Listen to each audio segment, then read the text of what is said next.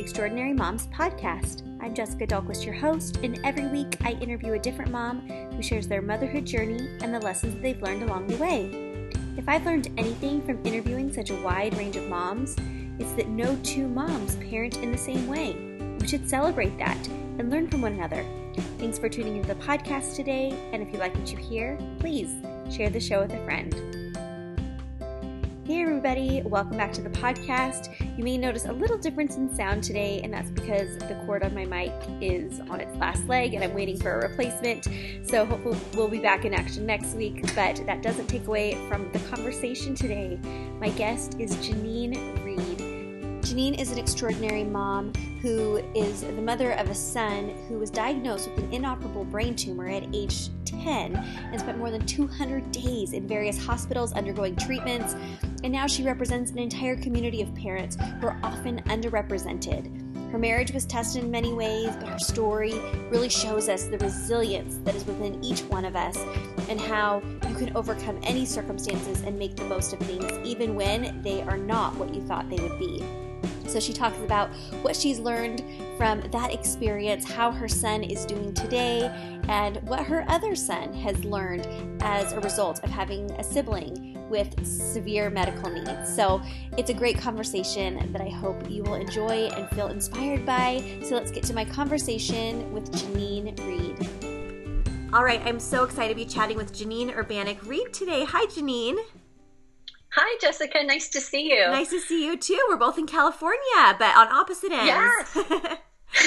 that's that's awesome. You, yeah. Yeah, you went to UCSD, and I grew up in San Diego as well. Did you love being in San Diego?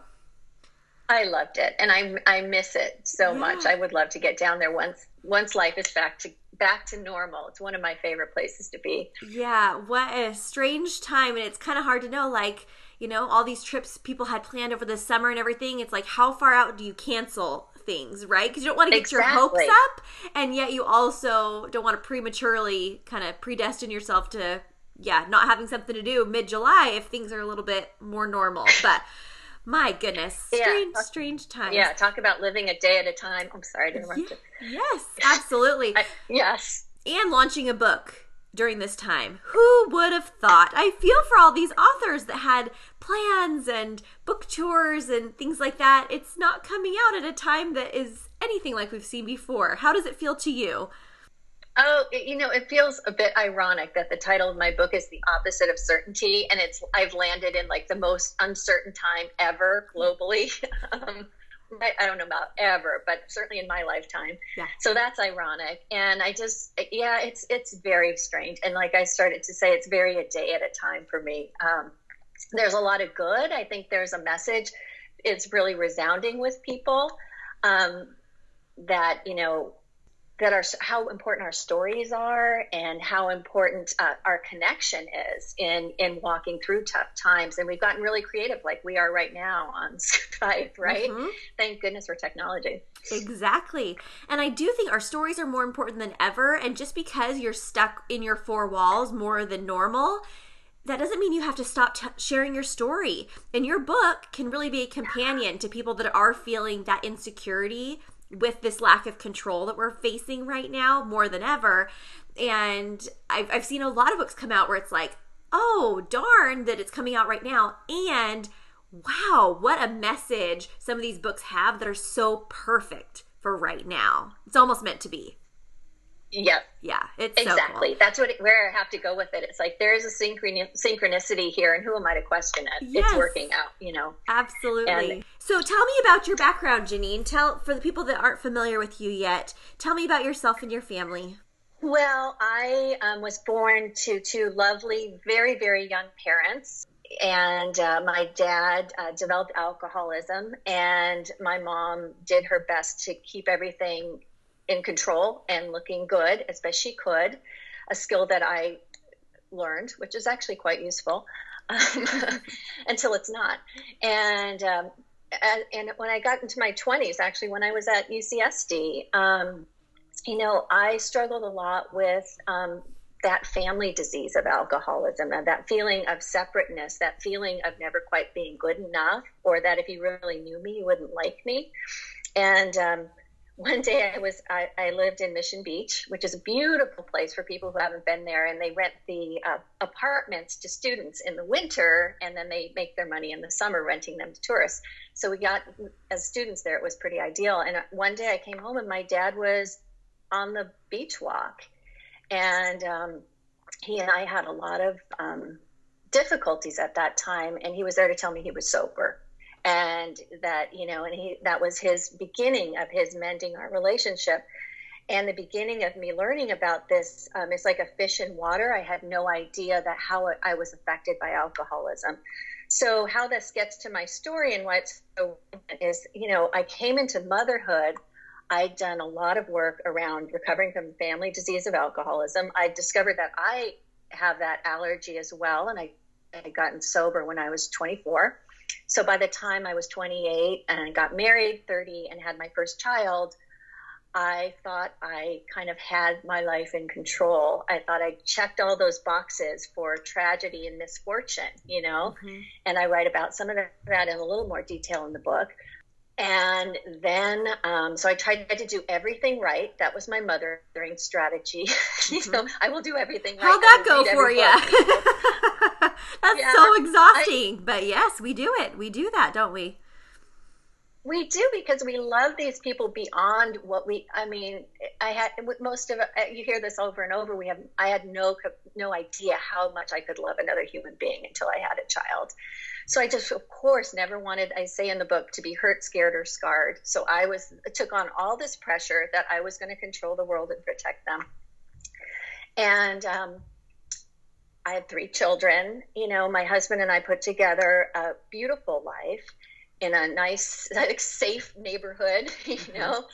Um, and uh, then my young son's hand started to shake. And in kindergarten, he started getting frequent headaches. And it, it's, it was the beginning of a years long journey to really get actually get him diagnosed. And it turned out he has a slow growing brain tumor. And it was something that um, couldn't be removed because of where it was in his brain and how it had grown around the structure of his brain. So this tumor then became I you know it's I don't like that this is true, but it became sort of the center of our universe as a family. Mm. And it also caused me to question my faith, right? Because um, God, I checked all the boxes. I was extra, extra good, and I was going to protect these kids so they wouldn't ever feel the pain that I felt as a kid so that's where this that's where my books you know that's there's the first three chapters. Wow you know with yeah. Wow. Yeah and and i didn't know that part about your upbringing and and your father. And i do think it's so interesting when we when we guess kind of we all know we're going to have challenges in life. And when we go through something significant like having an alcoholic parent and and realizing the repercussions on yourself and and working through those types of things we think oh this must be my thing right? You don't anticipate there's another thing around the bend. And i i mean i've seen this again and again in talking to over 300 women now. It's just like nobody's immune from their you know the next challenge. We all have different challenges. And of course there's you know varying levels. And some people it seems like are dealt a far more difficult hand than others.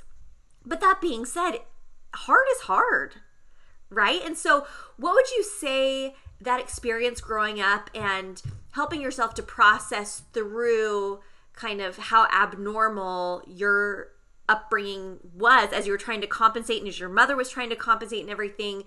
You undoubtedly became a different person and mother than you would have been without those things. Do you know what I mean? Absolutely, I, I, absolutely. I to, and I completely agree with that. That was I. I I became a much. I was determined to heal. I, I looking looking back, you know, hindsight is twenty twenty. Sure. I was determined to heal those wounds that I had experienced, and so to protect my children from those things. Yeah. And it, there is a healing component. There that was healing for me to be able to just clear that channel, you know, the spiritual channel, whatever you want to call it, that let that love be a balm there and create safety. Mm-hmm. Um, but it did, there is a sense of hypervigilance that I grew up with and of wanting so desperately to control. And um, the culture sort of approves of this, it right? Does. And it, right? Re- it reinforces it in a lot of ways yeah. that it's not trying to, right? Yeah. Exactly. Exactly. If you only mother properly, you your kid can avoid these tragic, you know, these yeah. things. And I didn't see it when my son was newly diagnosed.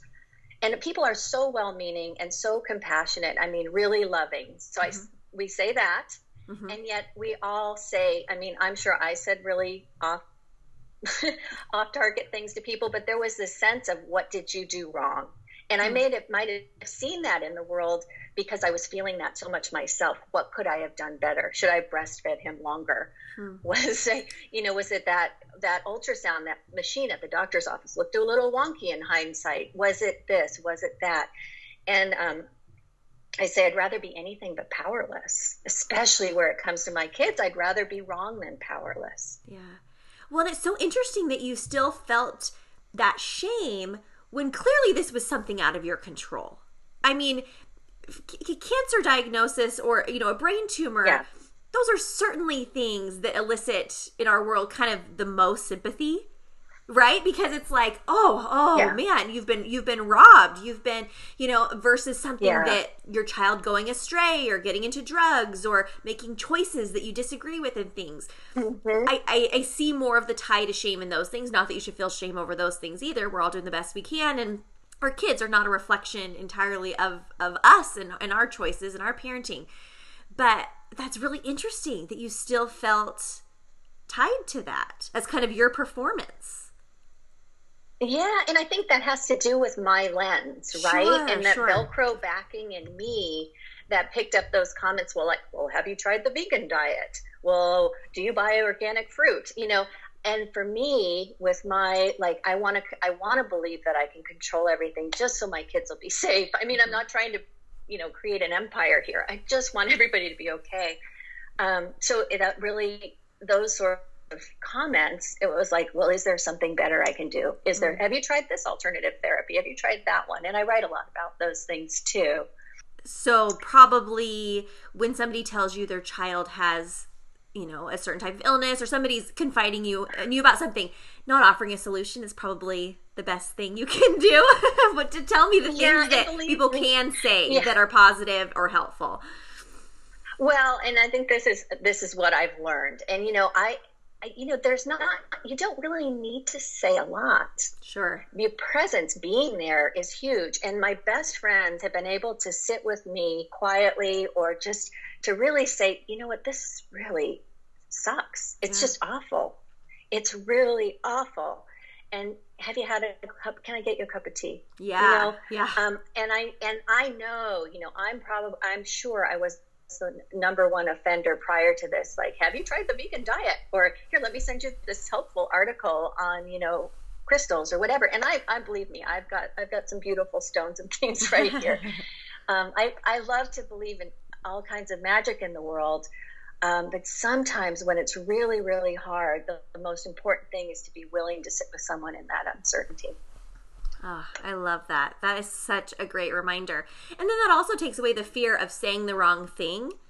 You know, when you're just yeah. simply offering your presence or, you know, coming in and doing their dishes when, you know, they know they've been gone for days at a time or vacuuming their floor or whatever it is. It's just like just showing up. You can't really say the wrong thing when you're just showing up and letting them lead, right?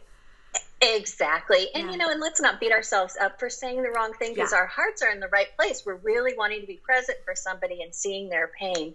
What I've had to learn to do, because it's funny when you've had this life experience, uh, sometimes your number gets passed around, which is a wonderful thing for other mothers who've had tough experiences, mm-hmm. right? Mm-hmm. And what I've learned to do is um, is listen, you know, and and also be gentle with myself. Um, this is where the train of thought was going with me. Um, you know, I have learned to acknowledge my own discomfort sometime, like, oh, this is making me so uncomfortable, and I really want to say something to fix this for this person. And if I can get to that, getting into mm. that place where I can acknowledge that's my thing, I'm uncomfortable, um, then I can be more helpful to the other person. Oh, so Because I'm not much. frantically trying to fix them to make me more comfortable. Absolutely. Oops. And uh, yeah, and it breaks my heart sometimes to see the quote unquote like victim in the situation having to comfort the other person when they tell them the news or things like that and it's like yeah sometimes i see kind of a role reversal in the person relaying you know my child has an inoperable brain tumor or i'm getting divorced or whatever and then they end up having to console the other person and you're just like oh oh it just like breaks your heart that those roles had to be reversed in those moments and i don't know it's just very clarifying Yes. Did you yeah, have some and, of those and moments? again, it's compassion for everybody and compassion for everybody involved because we are all we know we, we're coming from a, a good place. Yeah. But our skills can improve. yeah exactly and, Right? and when you hear stories. Yeah like yours or you could take the example of, of other things you know other stories or other examples where oh wow i never want to be that person that feels like i'm entitled to more support than the person needing the support it just it just helps you to remember that exactly. yeah Exactly. Exactly. so once your son was diagnosed, I mean, I it's every parent's worst nightmare, and inop those words inoperable. What did that feel like to you? What did you think at that time? it was such a str- uh, well it, there's a part of me that just not, didn't ever believe it you know there's a part of me that couldn't take in the seriousness of it and we had been told we'd gone from one doctor's appointment where the doctor we did have to do some shopping around to find the right team of doctors for us but the first physician talked about scared my son and talked about you know a, a really scary operation in his brain without looking at the the truth of the matter in the scans. So by the time, so when we got to the next doctor, it was later that afternoon who said, you know what, We're, there's no big operation. In a way, that felt like a relief, but then it was this strange, and this is where the uncertainty comes in. It's this strange thing of, but so my son is going to live his life with this invader in his brain slowly and and how our wonderful i love our team of doctors now. We're really we are partners you know and i completely trust them. And how our neuro-oncologist um, describes this is it's like it's a slow growing tumor. It's not the kind of glioblastoma that would kill someone quickly but it's like roots under a sidewalk. And that's been our experience of it. And we've had long periods of peace but there's always this glimmer. So there's there's this, sense and i've really been relating to this with what's going on in the world right now there's this sense of not being able to get your footing in normal because normal's always changing Hmm. And so he was about what ten years old when you finally got the definitive diagnosis. exactly Okay, yes what did he think at the time? Do you remember that? Yeah, well, he's he was scared like any kid Yeah. would be. You know, when that first doctor talked to him about the surgery, he that was the moment he broke down. Um, and then he has this coping skill where he copes through humor. so, so he immediately became like the class clown of, of the I, pediatric ICU, and that was how he coped. And how he's actually he still copes today, which you know, yeah, it's a it's a pleasant coping skill, Sure. right? Yeah. Yeah, and he knows he's doing it now. He has the self awareness to go, oh, I, I'm just scared, and I'm so that's why I'm joking around so much. I'm like, okay, I get that. Yeah. So how Yeah. normal of a life was he able to live? And he's 22 now, is that right? Yeah, it's been 12 years, and really, I had no idea how far off the track of normal our life veered. Um, what what the other thing that happened is Mason was 13. He had a massive hemorrhage in his brain tumor, and so that was when he lost a lot of hit. He lost. Um, he had to learn to. Uh, sorry, I'm, it's. I guess it's still hard for me. Go figure, right? Um, he had to learn to walk, talk, and eat again and um, his brain, his tumor was treated at that point with radiation, and there were some effects on his memory. So that became kind of a new baseline at that point.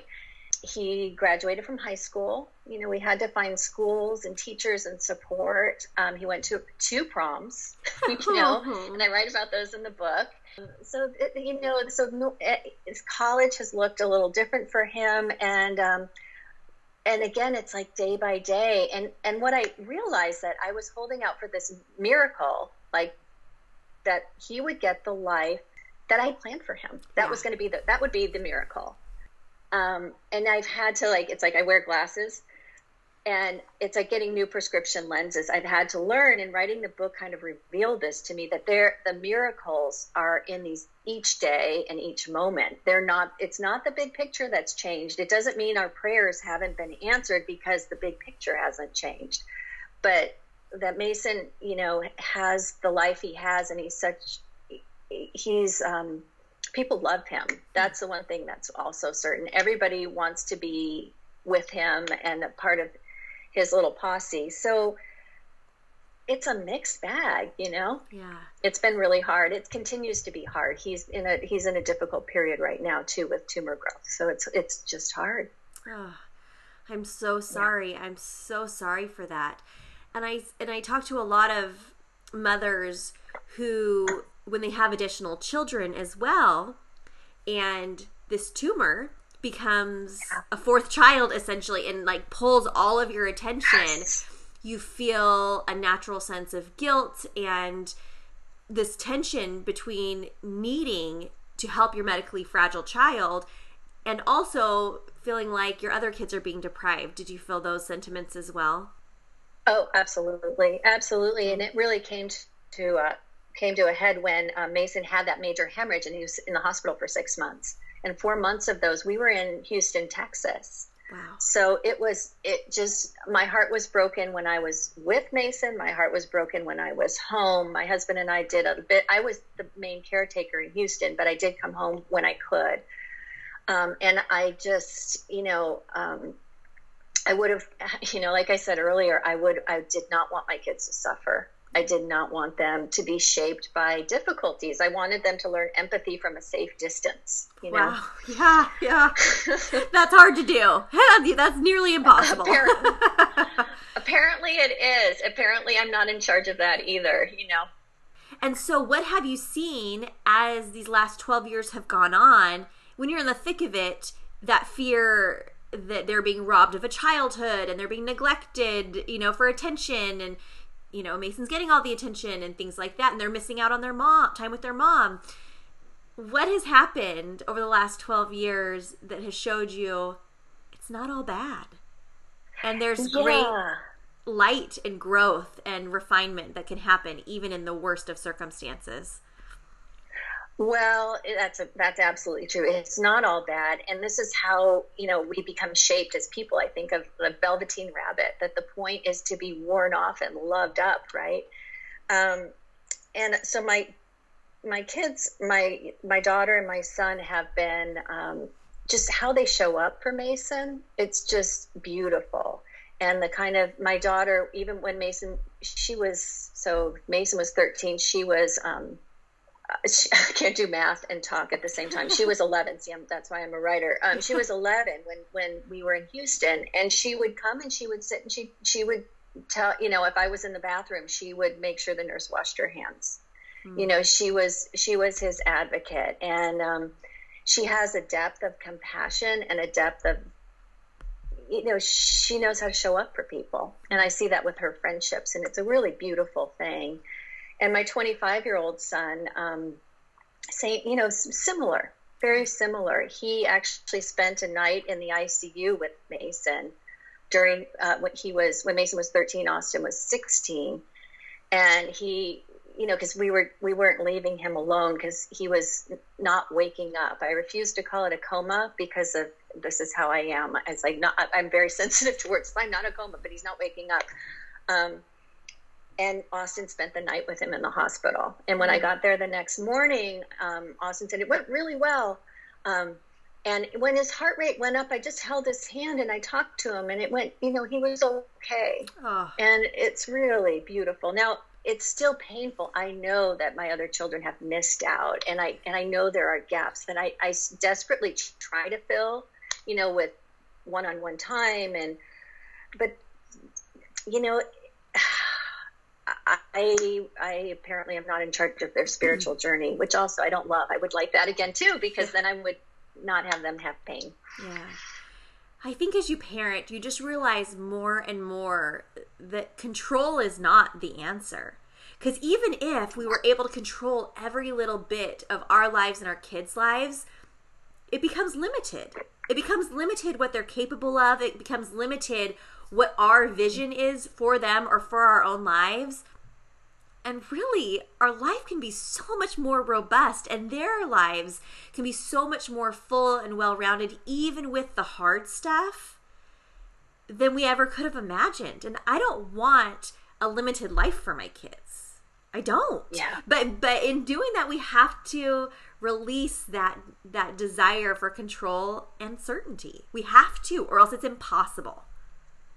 Exactly. Yeah, exactly. And this narrow, um, kind of a narrow definition of what's emotionally appropriate. There is disappointment in life, there's pain in life. And to be able to hold a child through that and go, yes, this is really painful and it's, it's not fair. Yeah. And to be present, it's that being present in the unknown, um, which is a little bit of a different energy than fluffing it up. Yeah. You know? Absolutely. So you have been a writer for a long time and um, you've written for various publications, but is this your first book? It is my first book. Yay! Yes, and very it couldn't be more personal, honestly. Yeah. Yeah. Congratulations. I want to know what role writing has played for you as kind of a therapeutic process because obviously it's your profession but i would venture to say when especially when you're writing something as personal as this this story you know what how does that help you to process things Well, well it, it is my way of processing. There's just no way, no two ways about it. And you know, the story, it, it felt like it needed to come through me. And each draft, you know, I started writing drafts of the story eight years ago. Well, that first version was um, was a little, perhaps a little angry, and a Mm. little judgmental. I say, you know, it was annoying people and the stupid things they said, you know. And then, then every draft, it was like things. Um, compassion started to come, and there was this dropping into the experience and feeling those feelings. You know, I say that you know, growing up in alcoholism, the benefit of that is that I can lock down and function Hmm. in extreme circumstances, and that actually helped me with this met- walking through you know cri- crisis mode. But I, there came a time, you know, to be a whole person, I've got to feel that whole, you know, rainbow. Mm. I, so give, the writing gave me the opportunity to feel the grief, to feel the sadness.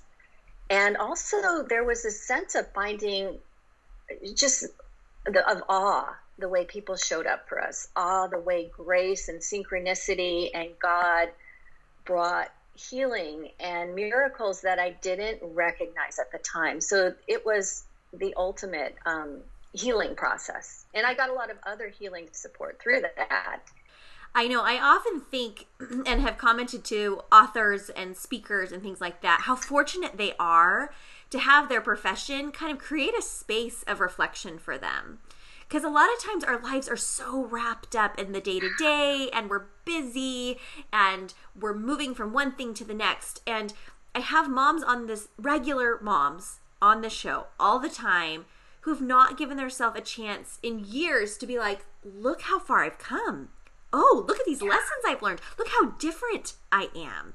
And when you create that space, even for an hour of talking it out, you just see what God's been doing, the hard work you've put in, how extraordinary you truly are.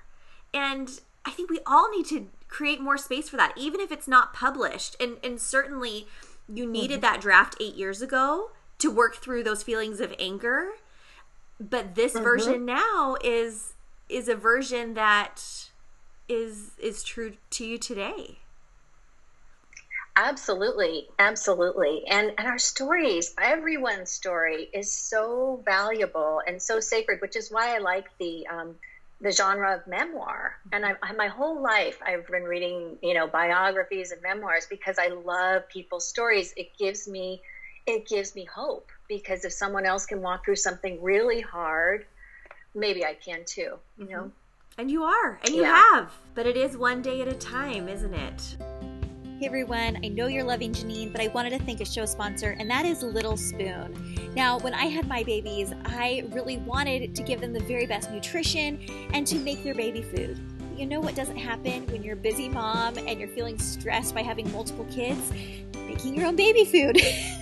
I didn't know what I was doing, and as much as I wanted that for my kids, it just wasn't a priority for me to actually make happen. That is why I am so excited to share with you Little Spoon, which was started when the founders realized that most grocery store baby food brands were older than your baby, thanks to heavy processing and preservatives that keeps baby food on the shelves.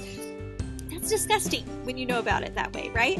Nutrition is so important for your baby's development, and 65% of the nutrients babies consume in their first two years go straight to their baby's growing brain, bones, muscles, eyesight, digestion you name it.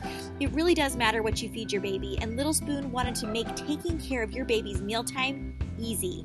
Little Spoon is a subscription baby food company that is always made in small batches. So you're basically getting super high quality homemade food and using over 100 USDA certified organic ingredients in a rotating menus of flavors and textures. This is so incredible. And the best part is it ships directly to your door and doesn't break the bank. It's $3 or less per meal. So no more worrying about what's in your baby's food, no more stressing about making it yourself. Let Little Spoon take one thing off your very big parenting to-do list and cover mealtime with their fresh organic blends. Get $15 off your first three orders at littlespoon.com slash EEP. That's littlespoon.com slash EEP for $15 off your first three orders. They even come with a cute spoon on the top of each little container of food. It's darling. So give it a try for yourself or for a friend who just had a baby. Thanks, Little Spoon, for sponsoring this show. So I know for a lot of people, trouble in their marriage comes about when there's a medical crisis or things like that. A lot of marriages don't survive and a lot of faith you know relationships don't survive. So what would you tell somebody that's in the middle of something like this? It may be something similar to what you walked through or maybe something different but just something that's really testing what they knew to be true. And what would you say to that person in in the thick of that? I would come back to um, the, this moment where we are like like this moment. I learned this trick. I don't know who told me this but someone said at some point be where your feet are. And i have like photographic memories of linoleum in all kinds of hospitals you know which is very clean.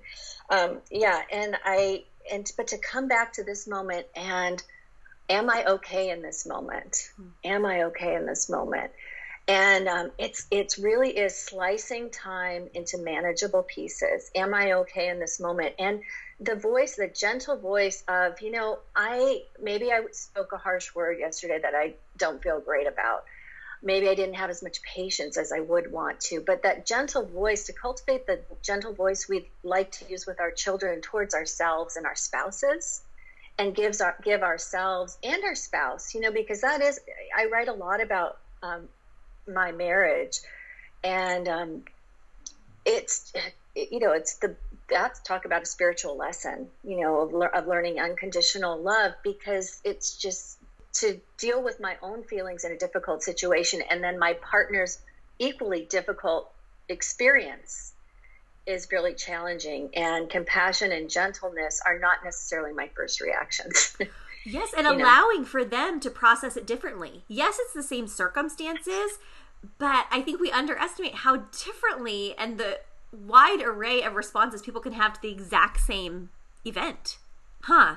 Isn't that crazy? Exactly. yeah. It is. And there are and and you know, I think what I've learned too in the writing of this and the living of this is that there it's not wrong. Yes. It's kind of the beauty yes, yes, of it. We each bring our little dish to the potluck and we've got a beautiful meal. So to appreciate that my husband wants to methodically go through MRI scans with the doctors rather than you know rolling my eyes which believe me i you know like oh here we go again because it was painful for me to look at those scans. But you know what? That gave him comfort. And it, it, was actually helpful at times for mason too for his dad to point things out. Yeah.